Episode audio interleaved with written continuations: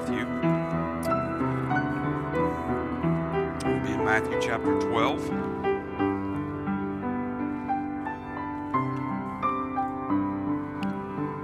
Continuing the series through the book of Matthew. This is message number 29 Lord of the Sabbath. We'll be looking at Matthew chapter 12, verses 1 to 14. So I'm going to begin um, reading verses 1 and 2. At that time, Jesus went on the Sabbath day through the corn, and his disciples were an hungered and began to pluck the ears of corn and to eat.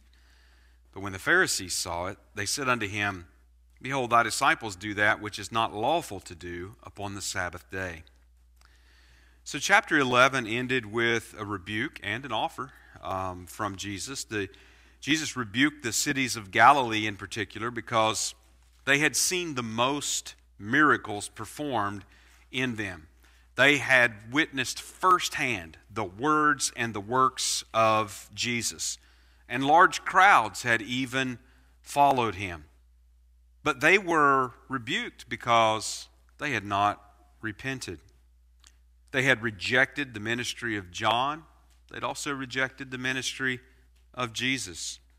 Now, Jesus' words seem especially surprising uh, as you're reading along in Matthew and you come to chapter 11 and you, you read these woes pronounced to these cities and this rebuke that Jesus gives very severely. Um, he had large crowds following him. He hadn't faced a lot of open opposition at this point. Now, as we read that last part of chapter 11, Jesus proclaimed his deity, um, and part of that meant that he knew who believed and who didn't. Now, Matthew doesn't specifically refer to that, but um, he didn't need open opposition to know that. John refers to that. In fact, John chapter 2, verses 23 to 25, and again in John chapter 6 and verse number 64. Jesus knew all men, and he knew what was in them, and he knew who believed, and he knew who did not. So, again, even though it's somewhat surprising that we get this rebuke because they had not repented, it's not surprising, especially when Jesus emphasizes his deity, to realize that he knew very well who believed and who did not believe, who was following because they had seen the miracles and, and whatever other motives and things that they had. Well, another thing that Jesus knew was that he knew the will of God. And he knew the will of God was for him to die for the sins of his people. He was the lamb slain from before the foundation of the world. And so he also knew that this current fanfare um, that he was seeing was not going to continue. Um, they would ultimately reject him to his death. So, in, in those cases, it's not quite as surprising that Jesus says what he says at this point. Now, Jesus also contrasted himself with the wise and the understanding leaders who had wearied the people with their uh, impossible, uh, unbearable burdens. And he called all men to come to him, find rest that they could never find, toiling under the burden of the old covenant and the traditions of the elders. So now we come to chapter 12. And in chapter 12, uh, Matthew gives us a series of interaction episodes. In fact, it's, it's kind of a long chapter, but we'll have a series of, of these episodes in this chapter before we get to the next long teaching section um, that begins there in chapter 13. So the chapter, uh, chapter 12 opens with two Sabbath controversies.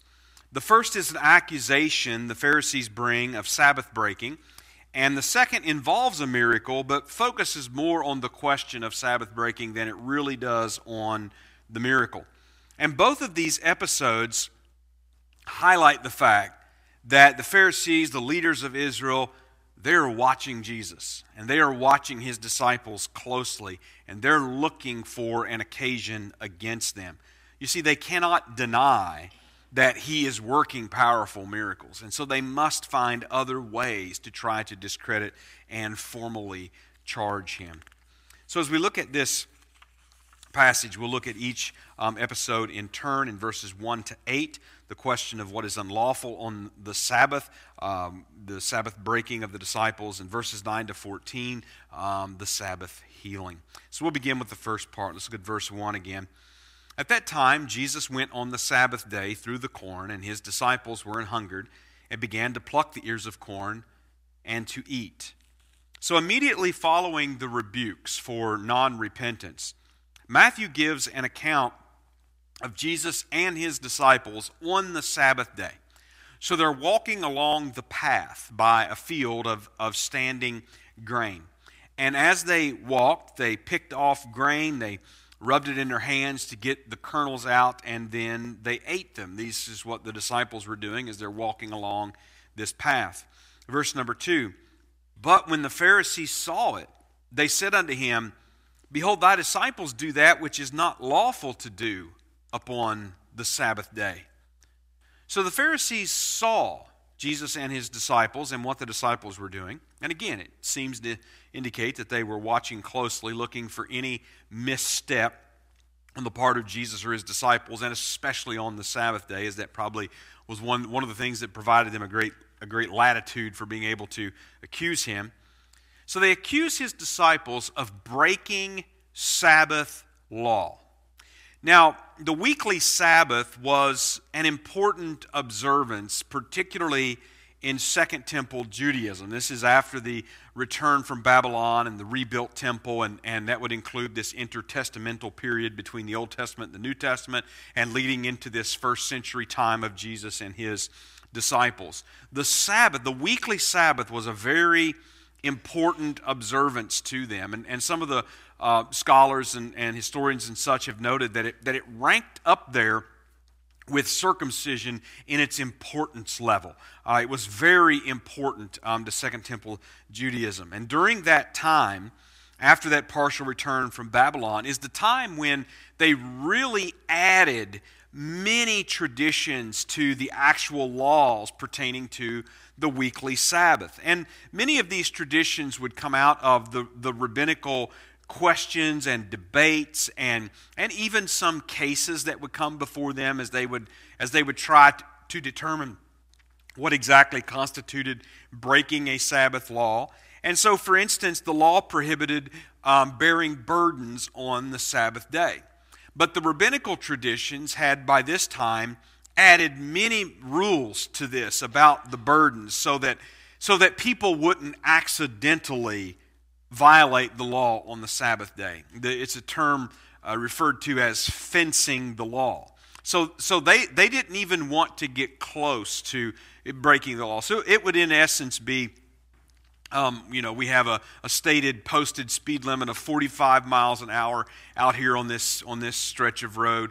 Uh, I'm not sure what it actually is, but but for, let's say that it, the posted limit is 45. Um, and so we decided, you, you know what, we, don't we don't want to break the law, so we're, we're gonna we're gonna change that to 40 and then we're going to change it to 35. And that way, if somebody exceeds 35, maybe they creep up to 40. Well, they're still within the limits of the law. Now, that's sort of the idea, uh, along with some of this, and, and trying to apply this to different cases. So they added all of these sort of rules and traditions about the Sabbath day and what constituted um, bearing a burden. So, for instance, one of the rabbinical deliberations and questions that, that they debated about was whether or not a, a, a man that was a tailor, so by occupation, um, he earns his living by the, the making and, and the mending and the altering of, of clothes and things and deals with fabrics and such. So, as, as such, one of his tools of trade then would be a sewing needle.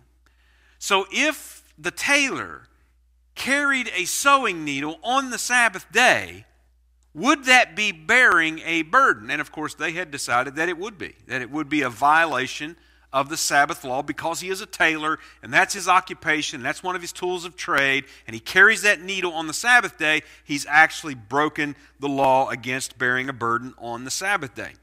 So here, the Pharisees would have condemned Jesus' disciples on at least two grounds. Number one, they were picking grain. So they were harvesting or working on the Sabbath day. And number two, they were preparing food. So, on at least those two grounds, they, they would have said that the disciples were violating the Sabbath law.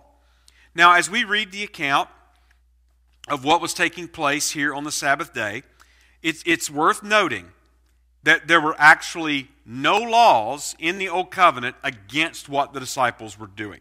There's nothing in the Old Covenant that would prohibit them or condemn them for picking that grain and eating it.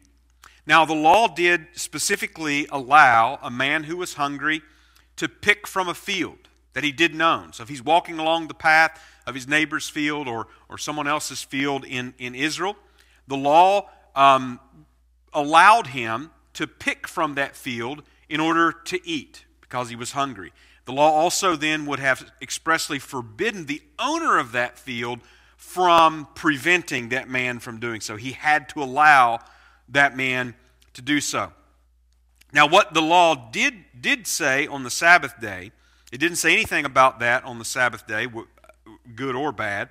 But on the Sabbath day, it did prohibit planting a field and it did prohibit reaping a field.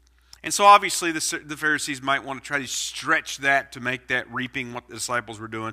Uh, passages like Deuteronomy chapter 23, verses 24 and 25, um, Exodus chapter 34 and verse 21, a couple places that, that would refer to this. So they had violated tradition, but they had not violated anything in the Old Covenant law by what they were doing. So Jesus responds. Look at, at verses 3 and 4. But he said unto them, Have you not read what David did when he was an hungered, and they that were with him?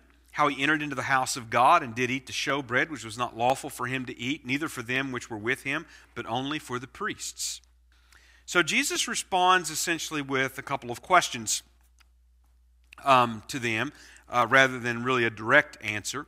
And he's referring here to um, 1 Samuel chapter number 21 when David was fleeing from Saul and he stopped and he asked the priest for bread because he was hungry. Now, this showbread that's being spoken of uh, was the 12 loaves of bread that was to be baked fresh on the Sabbath day, and it was to be placed on the table in the holy place in the tabernacle and later in the temple. The 12 loaves from the previous Sabbath day, then, it would be there all week, and then the, pre- the, the loaves from the previous Sabbath day that would be repl- replaced by the fresh bread, those would be eaten by the priests. And you can read about this, Leviticus chapter 24, um, verses 5 to 9. Now, David was from the tribe of Judah, he was not from the tribe of Levi, and it would have been unlawful for him to eat that bread. But the point that Jesus is making is that David was guiltless in eating this bread, and the Pharisees could not account for that with their system of traditions. And in fact, this, was, this question was one that, that was just a perpetual debate among the rabbis going back generation after generation after generation that they never really could settle this question. Did David break the law or not? Was David guilty or was David guiltless in this account? Well, Jesus is making the point here that David was guiltless in doing so. Um, the problem is one that involves the concept of heavy laws. And, and we talked about this uh, back, particularly when we were looking at the Sermon on the Mount. And Jesus affirmed the concept of heavy laws. Now, when I talk about heavy laws, I'm, I'm saying which, which law weighs more when trying to keep maybe a couple of different laws actually comes into conflict. You can't, you can't seem to keep both laws and, and do the same thing. You're going to break one or the other. And so the concept was well, which law in that case is weightier? Which is heavier? Which, which weighs more? Which, which is the more important law that you, that you should observe rather than the other? And again, Jesus completely affirms this concept um, when he speaks in the Sermon on the Mount about greater and lesser commandments.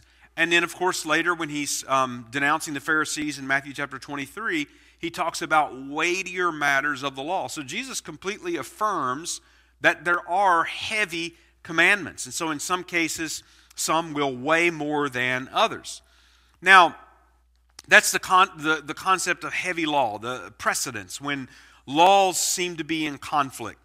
And if you remember the example from Matthew chapter number 5, Jesus talked about one that was bringing uh, a free will offering to be offered and remembers that he has an outstanding offense with his brother. And Jesus said, leave your gift and go be reconciled. Then come back and offer your gift. In other words, that the reconciliation of that offense was heavier than the offering of a free will offering. Now, of course, to the Pharisees, they interpreted that exactly in the reverse. Because the offering of a, of a free will offering was a ceremonial observance, and really nothing can trump that. Ceremony must be upheld at all costs in the Pharisees' mind, in their, in their view. So the Pharisees thought that the offering was heavier and then the need to reconcile. And again, Jesus said the opposite. So what's going on here? Well, David was starving. If, if you recall, David is, is fleeing. All right, this, this was not, um, this was not a, a, trip that he had um, well prepared for and, and planned out in advance and, and was well provisioned. Um, he, he basically left with the clothes on his back. He's hungry doesn't have food, doesn't have, doesn't have any place to get food. And so his only hope of food was eating of this bread. So this would correspond to what Jesus says and here and as well as in some other places, where he essentially says that doing good and the saving of life was always lawful. It's always lawful. And it is heavier in this case than the laws pertaining to the bread, which were ceremonial in nature. Verse number verse number 5. Or have you not read in the law how that on the Sabbath days the priests in the temple profane the Sabbath and are blameless? So the second question now has to do with how the priests and the Levites had to work on the Sabbath day. They had to work, they had to prepare food, they baked those 12 loaves every, every Sabbath, every weekly Sabbath. They had to do a lot of things in order to maintain the temple services, and Jesus says they were guiltless in doing so. So, in order to serve the temple, they had to break the Sabbath regularly. And Jesus says they were not guilty for doing so. Again, another difficulty for um, the Pharisaic view concerning the law and all of their traditions. Now, in this case, the laws of temple service for the priests and the Levites would then be, be heavier than the laws of the Sabbath. And so they, they were not breaking the Sabbath in serving the temple as they were required to do on the Sabbath days as well as every other day of the week. Verse number six. But I say unto you that in this place is one greater than the temple. Well, Jesus is greater than the temple. The temple is just an earthly temple. That's a shadow of the true heavenly temple. Is something that the writer of Hebrews especially keys on. It's just a, it's just a, a shadow of, of the reality. And Jesus Christ is the reality. He is the greater. So Jesus is greater than the temple. And we would also say that the law of Christ is also greater than the law of Moses and the Old Covenant. The, the law of Christ, the New Covenant, greater than the law of Moses and the Old Covenant. That law of Moses and that Old Covenant was only for a time, just like that temple just like that tabernacle, just a, just a shadow that was passing away. The writer of Hebrews talks, talks about. So Jesus and his law then is heavy. And plus, we might also add that the law of Christ doesn't anywhere command any kind of observance of the Sabbath day. Then we go to verse number seven. But if ye had known what this meaneth, I will have mercy and not sacrifice you would not have condemned the guiltless. So here Jesus quotes again from Hosea chapter 6 and verse number 6, which reads, For I desired mercy and not sacrifice, and the knowledge of God more than burnt offerings. So the context of Hosea chapter number 6 is in reference to Israel and Judah, and how that they would oftentimes, quote unquote, repent and turn to the Lord. But it would only last as long as the morning dew on a hot day. So the dew quickly disappeared, just like their newfound wholehearted commitment to follow the Lord and to keep His word. And again, the word for mercy in Hosea chapter 6 and verse number 6, it is the Hebrew word chesed. And it is something like loyal love or covenant faithfulness. It, it does have the ideas of compassion um, and goodness, but it's also steadfastness and, and faithfulness. In other words, this word is a word that implies some kind of a relationship that, that there is fidelity due because of that relationship. So it is often used with covenantal reference to God's unfailing faithfulness to Israel and his promises to them. And, and, we certainly should recognize that as much as we have encountered this word in the Psalms and seen how that it has been used as well as in some other places in the Old Testament. So Hosea 6 6 then means not that God just desires generally to show compassion to your fellow man. It means that God desires loyalty and covenant faithfulness more than he desires sacrifices of animals. See, the writer of Hebrews pointed out how that the blood of bulls and goats could never take away sin. It's not, it's not effective for that. It's not, it's not effectual to do that. And, and it was never purposed to do that. The old covenant was given to prove Israel. It was given to prove them, not to save them. It was given to prove them. It wasn't given because God just delights in the killing of animals and the shedding of their blood. That was, that was ineffectual. He's saying he did not desire that. He desires chesed much more than he desires any slaughtering of animals. So, Jesus has already shown how that the, the Sabbath was outweighed in some ways, which also tells us then that the Sabbath is not some sort of inviolable morality. It, it was given as, as part of the law.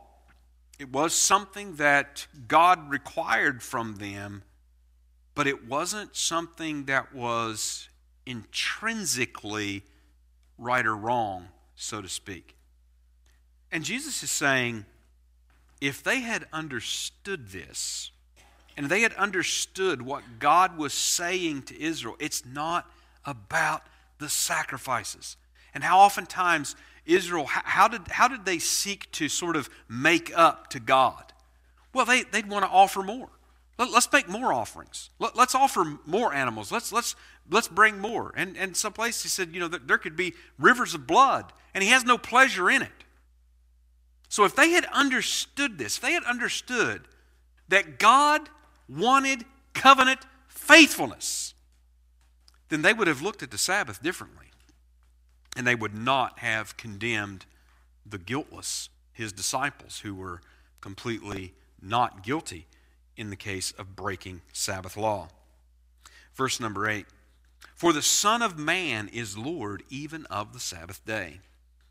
Jesus ended his saying here by emphasizing that the Son of Man is Lord of the Sabbath. Well, the Son of Man is the messianic title. We've, we've encountered it a number of times. We've gone back into the Old Testament to look at its, at its roots and, and what it means. It has to do with the kingdom and the lordship of the king. Jesus is essentially here then asserting his authority as lawgiver, which was noted in the Sermon on the Mount. Something that's continually alluded to when Jesus says things like, But I say unto you. And then we get to the second part as this proceeds into a further Sabbath controversy and healing on the Sabbath day, beginning with verse number 9. And when he was departed thence, he went into their synagogue. So Jesus left from the confrontation with the Pharisees and he went into the synagogue. And of course, we learn that his manner or his habit was to go into the synagogue on the Sabbath days where services were held which it's also worth noting is nowhere commanded in the Old Covenant. There, there are no synagogues in the Old Covenant, there are no synagogue services in the Old Covenant. That is something that had developed within Judaism and particularly within that Second Temple era. But Jesus did attend the synagogue on the Sabbath day. Verse number 10 And behold, there was a man which had his hand withered, and they asked him, saying, Is it lawful to heal on the Sabbath days? That they might accuse him. Now, the word for withered that's used here, it means dry or, or dried up. So it was either some sort of a deformity because of a birth defect or uh, some sort of an, an, atrophy due to paralysis from disease or injury. Uh, it had caused his hand to be non functional. Now, the Pharisees are asking Jesus here, is it lawful to heal on the Sabbath day? Almost as if they're anticipating, here's this crippled man, and surely Jesus is going to heal him on, on the Sabbath day. And so they preemptively ask this question. Matthew adds that they question, their questioning of Jesus was an attempt to entrap him and to give them grounds to be able to formally charge him.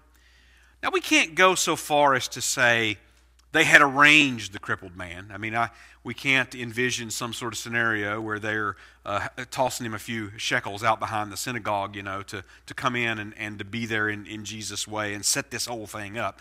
Uh, we certainly can't, can't go that far to say. But we can, also, we can see that they were certainly happy to use this man's handicap for their own advantage when they try to entrap Jesus. Now, it's also worth noting the Old Covenant law did not prohibit medical treatments on the Sabbath day.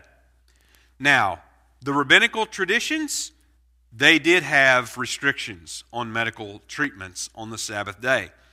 And uh, at this time, uh, they would have allowed, uh, I believe, three specific exemptions to medical treatment on the Sabbath day. One was that midwives could work on the Sabbath day. And I think this was mainly because for all of their rabbinical deliberations, they could not figure out how to delay childbirth so that a baby wouldn't be born on the Sabbath day. So they had, they've had to allow the, the midwives to work on the Sabbath day. The second was circumcision by the law was required at eight days old. And so obviously that's going to fall on, on the Sabbath day a lot of the times. And when it did, that circumcision could be performed. And obviously, here we can see in this case, they would have viewed the circumcision as heavier than the Sabbath day. It was an, it was an act that was considered sacred and, and more weighty, and so that would have been permitted.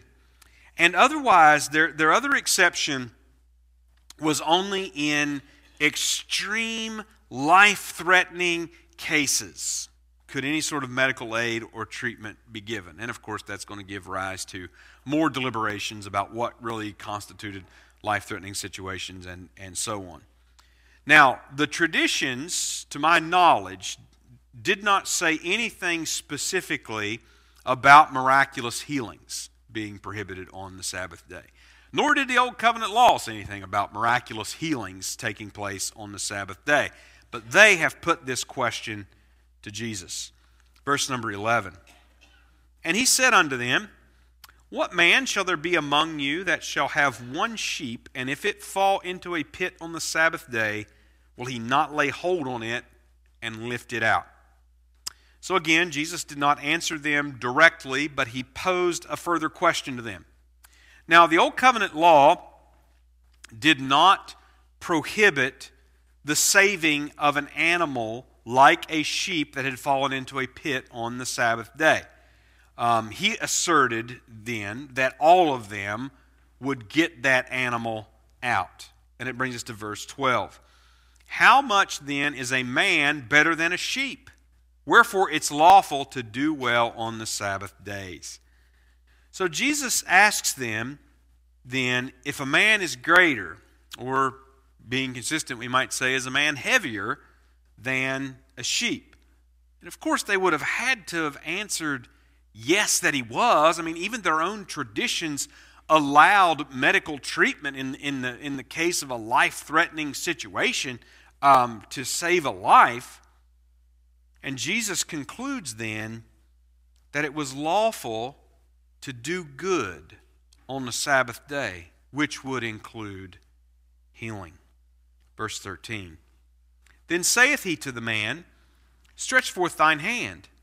And he stretched it forth, and it was restored whole, like as the other. So he commands the man to stretch out his hand, and his hand was completely healed. It's restored, it says, just like his other hand. It's completely healthy, it's completely sound. So Jesus, in fact, did heal this man on the Sabbath day. And then verse 14 Then the Pharisees went out and held a council against him, how they might destroy him. So Matthew notes here how that the Pharisees conspired against them. And based on what we've read, even just in Matthew's gospel, of course, we can look at other gospel accounts as well. They were already in conspiracy against Jesus. I mean, even the asking of the question, they were, in, they were trying to entrap him at that point.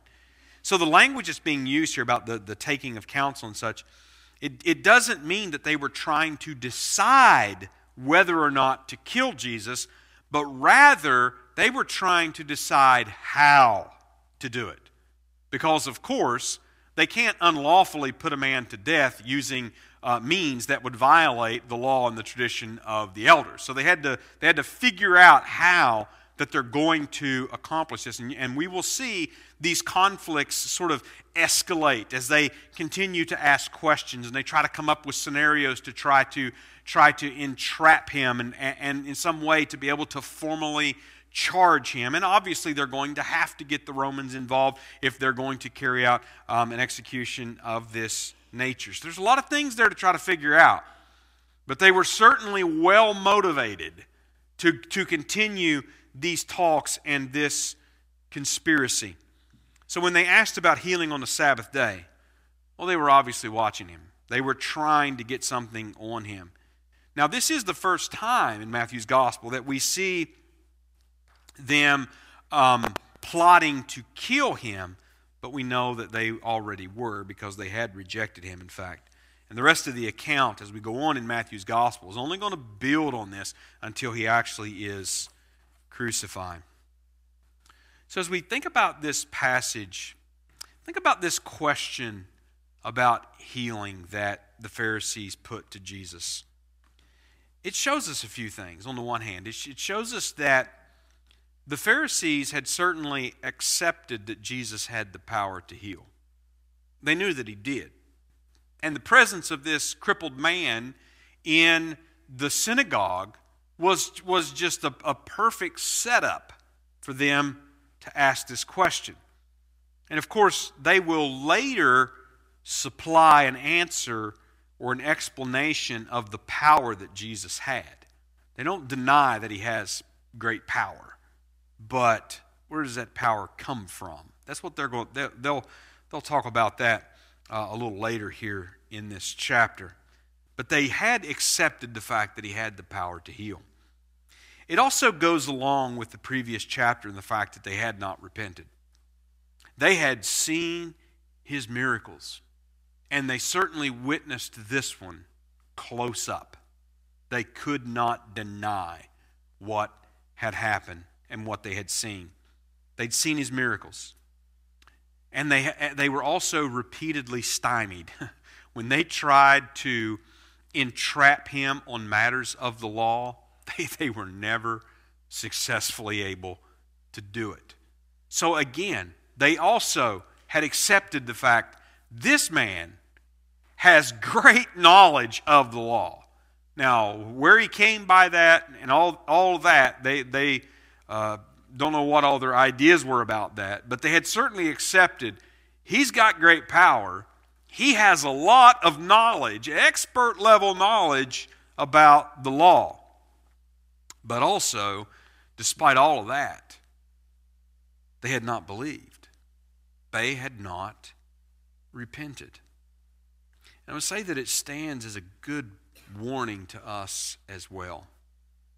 We must beware that we don't value our own righteousness above Jesus Christ.